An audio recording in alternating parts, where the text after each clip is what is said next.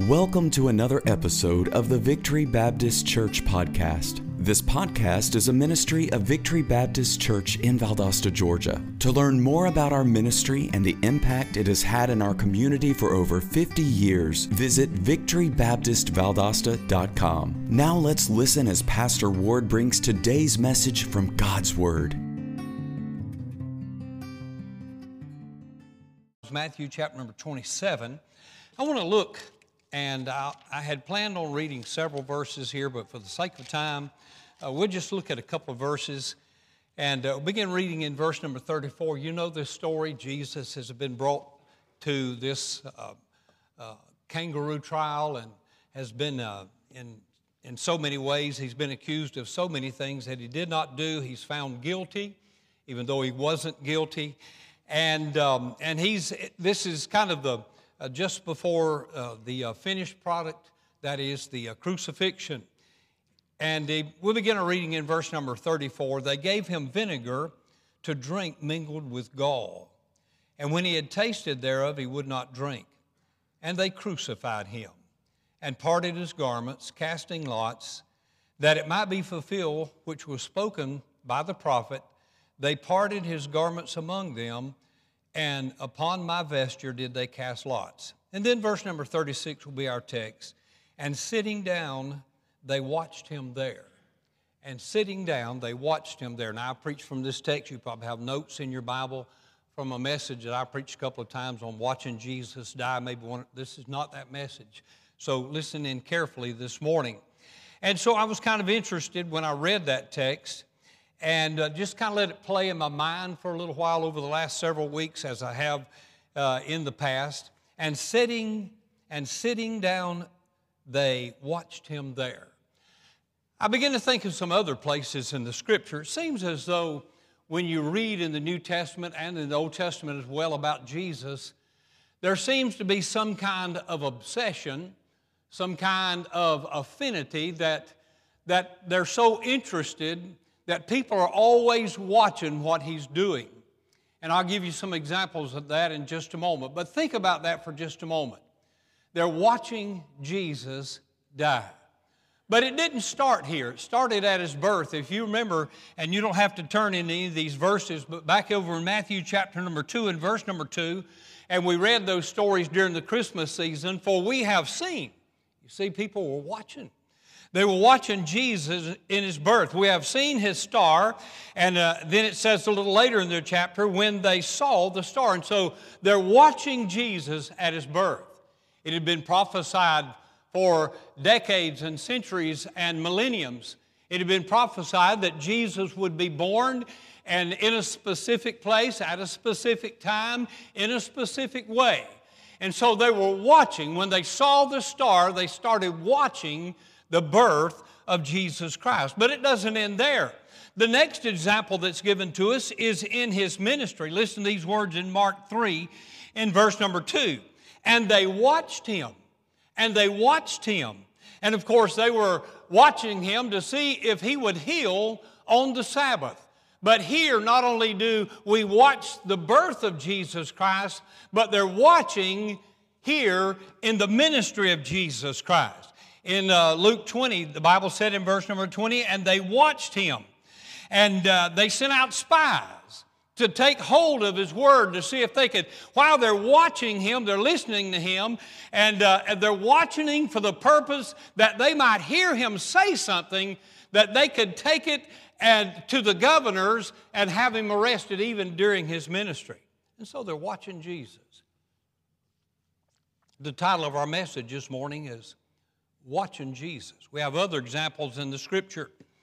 Uh, they watched him, of course, here in our text in his death, but I'm going to read it again anyway. And sitting down, they watched him there as he was dying. And so they're, now they're watching him at his birth, and all this leads to something. They watched him during his ministry.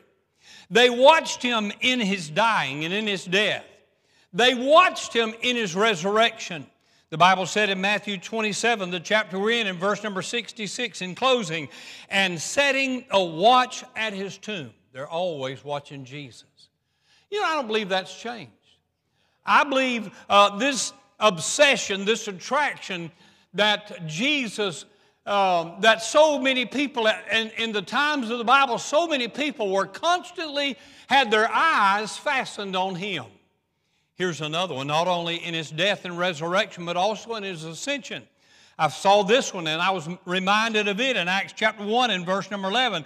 They asked the question as he ascended up into heaven, Why stand ye gazing, watching, watching up into heaven? Here's another one. What about in his return? And so now we have it all the way from his birth through his ministry and to, into his death and upon his resurrection and at his ascension and at his return. The Bible said these words in Luke 12 37. He said, Blessed are those servants whom the Lord, when he cometh, shall find watching. And so those that are looking for his appearing, and, uh, and so, with those things in mind, when those things begin to run through my mind, I begin to think about, well, what were they watching for? And I don't have time to, and this, it seemed like every message that I have right now is a series and not a sermon, you know. And uh, they get bigger as you go when you have as much time as I do to study. And uh, so, what were they watching for? And I know some of you didn't want to hear that. Here's some things they saw back in our chapter in. Um, in uh, verse number 26, they, of course, they saw him uh, uh, scourged and crucified. They saw him scourged. There were several different means of, of scourging someone. Of course, it just means to take a whip. Uh, they use the cat of nine tails. Quite frankly, this, this uh, a passage of Scripture about the sufferings of Jesus is not comprehensive. When you go in other places in the Bible, you see there's they plucked his beard and, and many other things they did to him. But in this text, these that are watching at this particular moment, first of all, they see him scourged, and then secondly, they see him crucified. The most awful means of capital punishment in the history of the world. And uh, and hanging and, and, and firing squads, all of those had nothing when it came to the crucifixion. The most horrible and horrific means of taking one's life. Jesus was scourged and he was crucified and then he was stripped. In verse number 28, he was stripped. And then in verse number 29, they p- p- uh, planted the crown of thorns and uh, pulled it down over his brow. In verse number 29, they saw him mocked. In verse number 30, they saw him spit upon. Can you imagine that? Can you imagine? In different cultures, there are things that have different meanings and, and they're kind of progressive and they kind of go in a sequel. You know, if, if one thing in mocking somebody uh, in this matter of scourging, it's not just a matter of scourging with a whip or or lashing out with a switch, but you can, uh, scourging can also be uh, verbal. You can scourge somebody verbally. And so finally, you see him being mocked as who he is. You see also smoke on the head. Do you see that? And I'm not going to read all these verses. Verse number 34. They offered him this drink of vinegar mixed with gall. Can you imagine that? Can you imagine? And some say, some of the scholars say that that is a, a, a type of, of sedative and it is. Others say that it is, is a type of, it is a drink that would cause you to be even more thirsty than you already are. And when he tasted that, he spit it out. He didn't, he didn't want to be sedated during this time. He wanted to feel the pain of your sin and of my sin. And when Jesus was offered a pain pill or a pain drink at his crucifixion, he turned it away because he had to suffer your sins and mine and the full pain of those sins. You say that gall, I really didn't know what it was, but I come to find out that it's, it's sometimes it's, it's something that's obviously bitter and, uh, and it's very poisonous. And, um, and uh, they even say that, that in some occasions that they made the gall out of the bile of uh, animal stomachs. And they mixed it with vinegar and they offered it to Jesus. And they, and then finally, in verse number 35, they crucified him. Those are some of the things that they saw. But very quickly this morning, I want to I want to look away from that for just a moment. And I want to think about some of the things that they did not see. I have several of them in mind. I'll only take time to mention one or two or three this morning. But there's some other things that are happening at the cross. And perhaps they're not mindful of these things. And when you think about the cross, you might not be mindful of these things. But let me give, give you two or three of them very quickly this morning. Some other things that are happening unto the, they're unseen to the eye. But yet, this is the purpose and the plan of God. They were just singing about it. God's got a plan. And Jesus is not suffering on this cross uh, as outside of the plan and the will of God. This is God's plan and purpose for the salvation of the ages, that there would be a perfect sacrifice, and you'll see that before we close this morning, that would be offered for the sins of all the world. But they're not thinking about that. I don't know those that are gathered, and, I, and, and in some of my reading, I found out that even in, in past in past times. They, they don't do it this day and hour. When they used to do public hangings, they would do it on the town square. And people would come out, and, and uh, it was almost like a, like a circus and they, they'd sell not popcorn and all those kind of things but they'd have things to drink and things to eat and it was a big event that happened in the city in watching somebody take their last breath now many of those that are there are there for that purpose and uh, they might not see him as the crucified Savior. But God is making a point. God's plan is in full fruition as Jesus dies on the cross of Calvary. So, number one, they didn't see the fulfillment of God's will in the life of Jesus. You see that? This is part of God's will in the life of His Son. And now it's coming to its completion, now it's coming to its end. But you don't see that. There's a lot of things that are happening behind the cross. There's a lot of things that are happening in other places. Everything points to the cross. It is, a, it is the central point of all the earth. It is the central point of all the ages. It is the central point of all time. Old Testament Christians were looking to the cross, forward. We that are saved in this day and hour, we're looking backwards to the cross. Everybody looks to the cross but it's the fulfillment of God's will. You didn't think I was through with this will from last week, did you? That was too simple. But you know, I gave you in closing last week, let me hurry through this. I gave you in closing last week, I gave you five questions about the will of God in your life. Let's see how those five questions fit in the life of Jesus. You, you probably don't have them before you, but I asked these five questions about the will of God. Is it important in your life?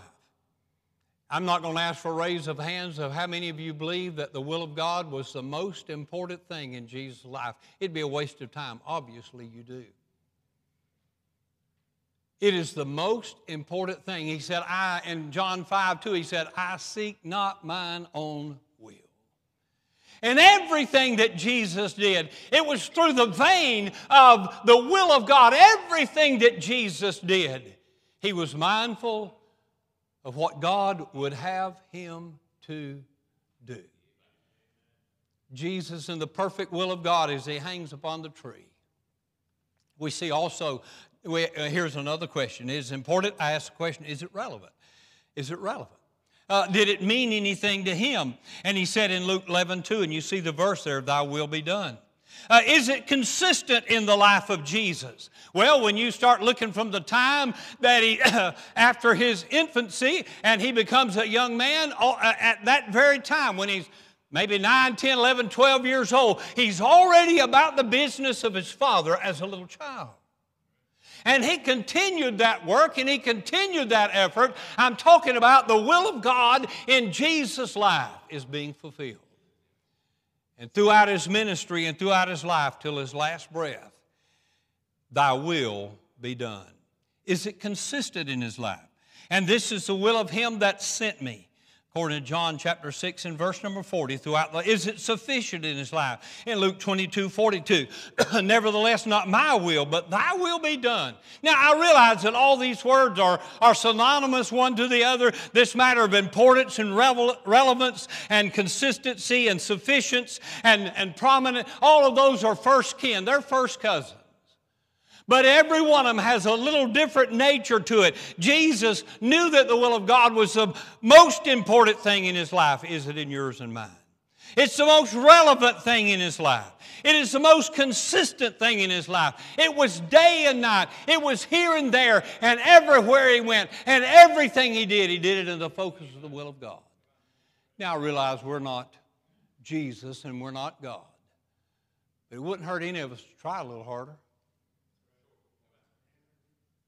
We're, we're not using Jesus as the example that we feel like we can create in our lives and walk in step with Him. There's no way. He was God in the flesh.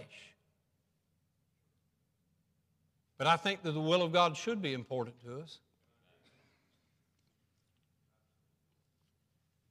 I think that the, the will of God should have consistency in our lives. I think that the will of God should be prominent in our lives. I think it needs to be number one in our lives. I think that if we do the will of God, God will take care of everything else we need to get done.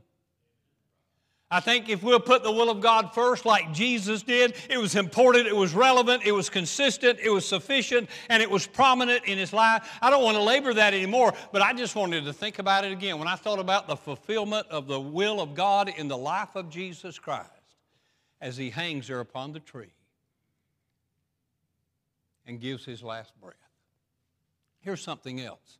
Not only do we see that it is a fulfillment of God's will, now let me get to this. Let me get to this quickly. It is completion of God's salvation plan. Turn with me, if you would, in the book of Hebrews in chapter number 10. I love this chapter. I'll be done in just a moment, and I'll, I'll try to go through this as quickly as I can. But when I think about when Jesus hung his head there upon Golgotha as he hung before heaven and earth and uh, on that tree, and he and he the last the words the last words that came out of his mouth, it is finished. It is finished. God's complete salvation plan. You know, that the wonderful thing about it, if it's already done, there's, there's not anything I got to do. Matter of fact, if, he, if it's already finished, if it's already complete, if it's already done, there's not anything I can do. But let's see what he says about it. The will of God in the life of Jesus, behind the scene, this is happening. They're not, they're, not, they're not thinking about it. The theologians aren't talking about it. It's not part of the daily conversation. But then also, as they're sitting there watching Jesus as he takes his last breath, they see that God's salvation plan, maybe they did, maybe they didn't. Not everybody sees it today, so I'd guess that not everybody saw it then. God's salvation plan all finished up. Isn't that wonderful? When you come to the book of Hebrews, there are three main themes of the book of Hebrews a better priesthood, a better covenant, and a better sacrifice. Those are mentioned specifically. and There are others that are alluded to in, in the book of Hebrews when you read through the book of Hebrews. I, I use the word better because I wanted to go a little bit further than that. The reality of it is, it is a perfect priesthood. I'm going to show you why. It is a perfect covenant, the new covenant. Salvation by grace through faith. It's always been by grace through faith, by the way. But it's fulfilled, it's completed when Jesus dies on the cross of Calvary. And not just a better priesthood, not just a better covenant, not just a better sacrifice, but a perfect sacrifice has been offered for your sins and mine. You got to get a hold of that. You gotta, you gotta understand that. You got, you gotta know that in your heart. And so here's, here's my thoughts in line with that. Obviously, there must be a better way. There must be a better way. I want to read it, well, in uh, verses 1 through 4. I want you to see, and, uh, and some of the other verses. Here's some things that, will, that we must conclude. Let's read a couple of verses in uh, verse number one for the law having a shadow of good things to come and not the very image you see there had to be a better way not the very image of the things can never with those sacrifices which they offered year by year continually make the comers thereunto perfect for when they would not have ceased to be offered because that the wor- worshipers once purged should have uh, had no more conscience of sins. Verse number three. But in those sacrifices, there is remembrance again made of sins every year. For it is impossible, it is not possible, I should say, it is not possible that the blood of bulls and of goats should take away sins. And so I conclude this the other way was inferior. That's what he's saying. It's inferior. Not only do we see that it was inferior, but down in verse number 11, we see that it was powerless. And every priest standeth daily ministering in often, oft times the same sacrifices which can never take away sins. Not one sin through all of those ages of time, not one sin was forgiven by bringing in the little doves, by bringing in the little sheep, by bringing in the cattle. Not one sin was forgiven in all of that. Why? The old economy, the old covenant, uh, the old covenant of the keeping of the law and, and the practice of the law. In, in every respect, not one time ever forgave a sin. It was inferior. Number two, it was powerless. And here's the third thing it was temporary. It was temporary. But let's look at the second one. And so, number one, and I'm almost done, there must be a better way. Number, our second thought is this a better way is provided. A better way is provided. Verses 5 through 9, listen to these verses. This gets good now. Wherefore, when he cometh into the world, he says, Sacrifice and offerings thou wouldest not, but a body thou hast prepared me. Nobody can argue with this. In burnt offerings and sacrifices for sin thou hast had no pleasure. Then said, I, lo, I come in the volume of the books. You think it was God's will for Jesus to die on the cross of Calvary? He said, In the, in the volume of the books it is written of me, to do thy will, O God. In uh, verse number eight, above when he said, Sacrifice and offering and burnt offerings and offerings for sin thou wouldest not, neither hadst pleasure therein which are offered by the law. Look in verse number nine. Then said he, Lo, I am come to do thy will. Just all ties together. Oh God, he maketh, he taketh away the first that he may establish the second. And so the first was inferior, and the first was powerless, and the first was temporary. Read the verses for yourself. But a better way has been provided. According to the better way, He took away the first to establish the second. He didn't destroy the law, He didn't kill the law. He came and fulfilled the law. And then took it one step forward. The new covenant, the new way there must be a better way. A better way is provided. The, better, the new way is superior, according to verse number five. The other inferior, this one superior. The other one was, was powerless, but according to verse number 19, we don't have time to go into all the verses now, it was powerful. And the other one being temporary, the new covenant is permanent. Now, these are some things that are happening behind the scenes. They're watching Jesus die. They see him scourged, they see his beard plucked, they see the deep furrows plowed into his back with the cat of nine tails. They see all of these things that are happening to him the crown of thorns pulled down over his brow and the blood running down his face. They saw him take reeds and hit him on top of the head. They took their fist and beat him in his face. Isaiah 52 describes him as uh, his visage was so marred he wasn't even recognizable as a man. They saw that. But I tell you, there's some things they didn't see that we can look at now. One of them is God is fulfilling the will of Himself in His own Son. The two thing, the second thing is, it is the completion of God's salvation plan. Now, uh, the third thing in closing, uh, Here's where it really gets good. His, the new way, the better way, I should say, the better way is for all and forever. You got to get a hold of that. I like this point because it really it really puts a lot of wear and tear on those Calvinists. It really does. It take, they go to bed with a headache when they read this passage. The better way, the new way, the better covenant, the one that is superior, the one that is powerful, the one that is permanent. Everything in God's salvation plan is fulfilled in Jesus Christ. There's two things that I take note of.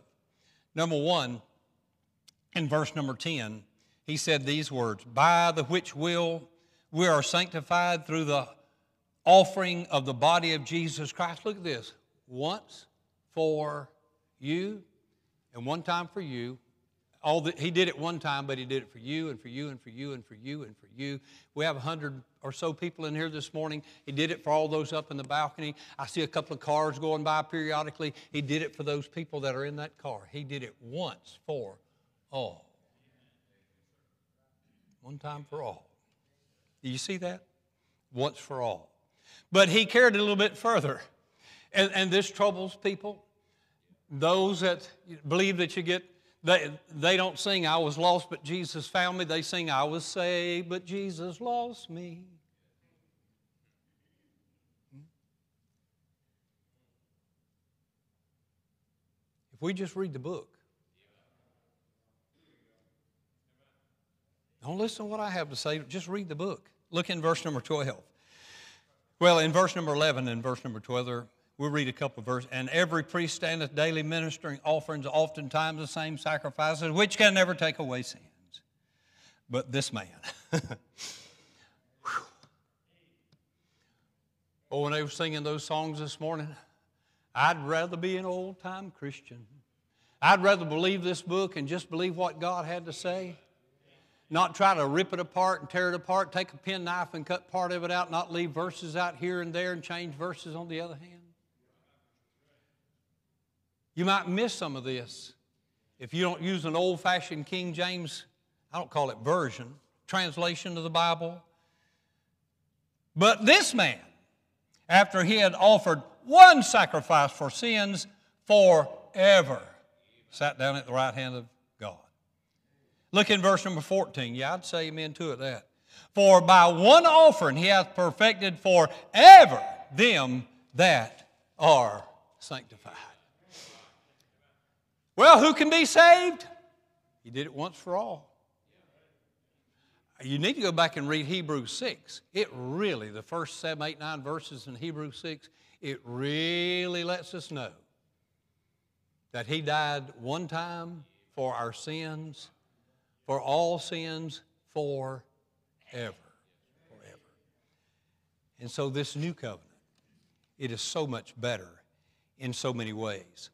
I wrote this down just as a simple summary or conclusion of these verses. I don't know if we have it on the screen. Our sins are not covered, but they're cleansed. I mean, he washed them white as snow. You remember what he said in, in the Isaiah, what is it, 118? Your sins, though they be as scarlet, shall be washed white as, white as snow.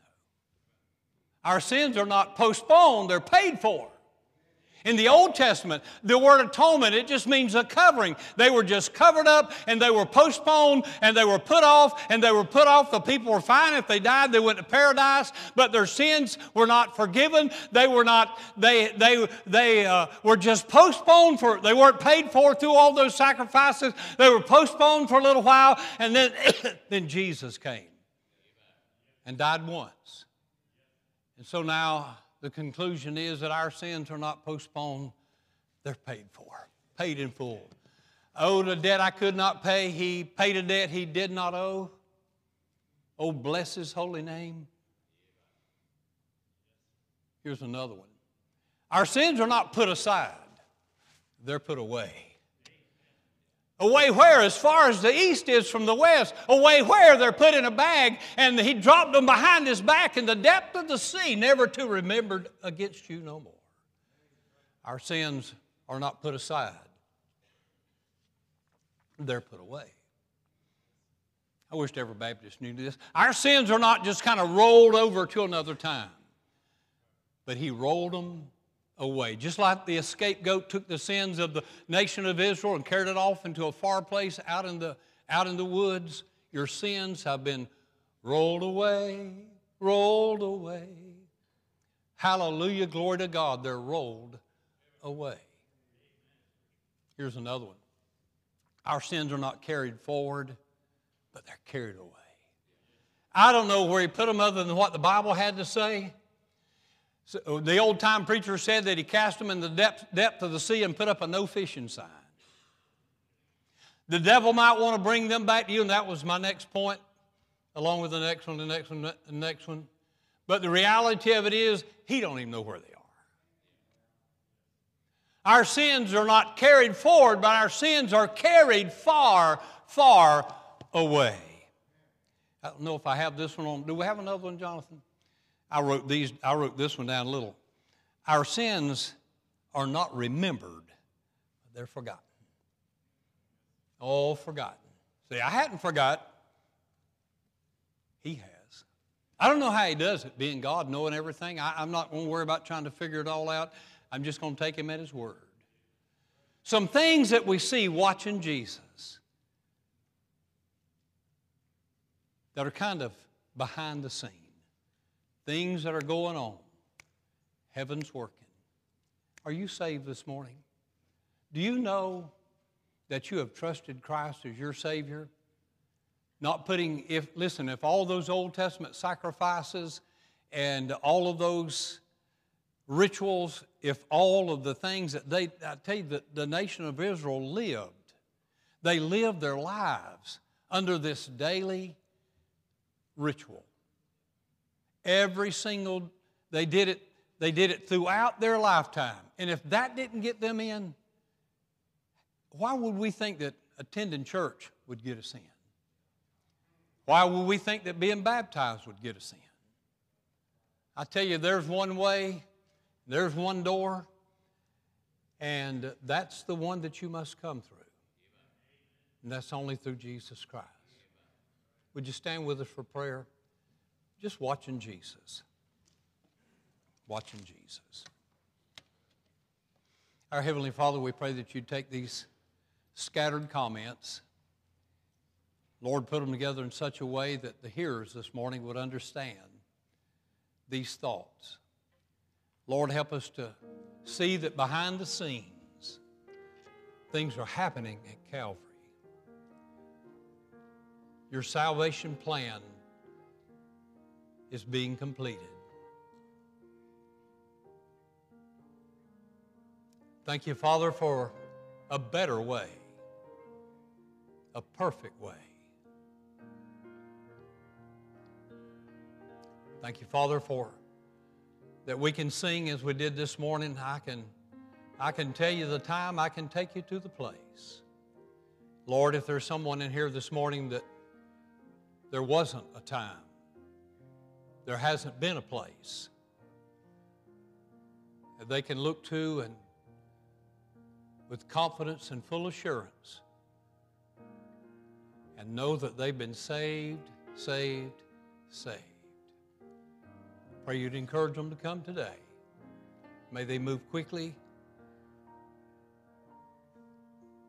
In Jesus' name. While these are praying, we invite you to come.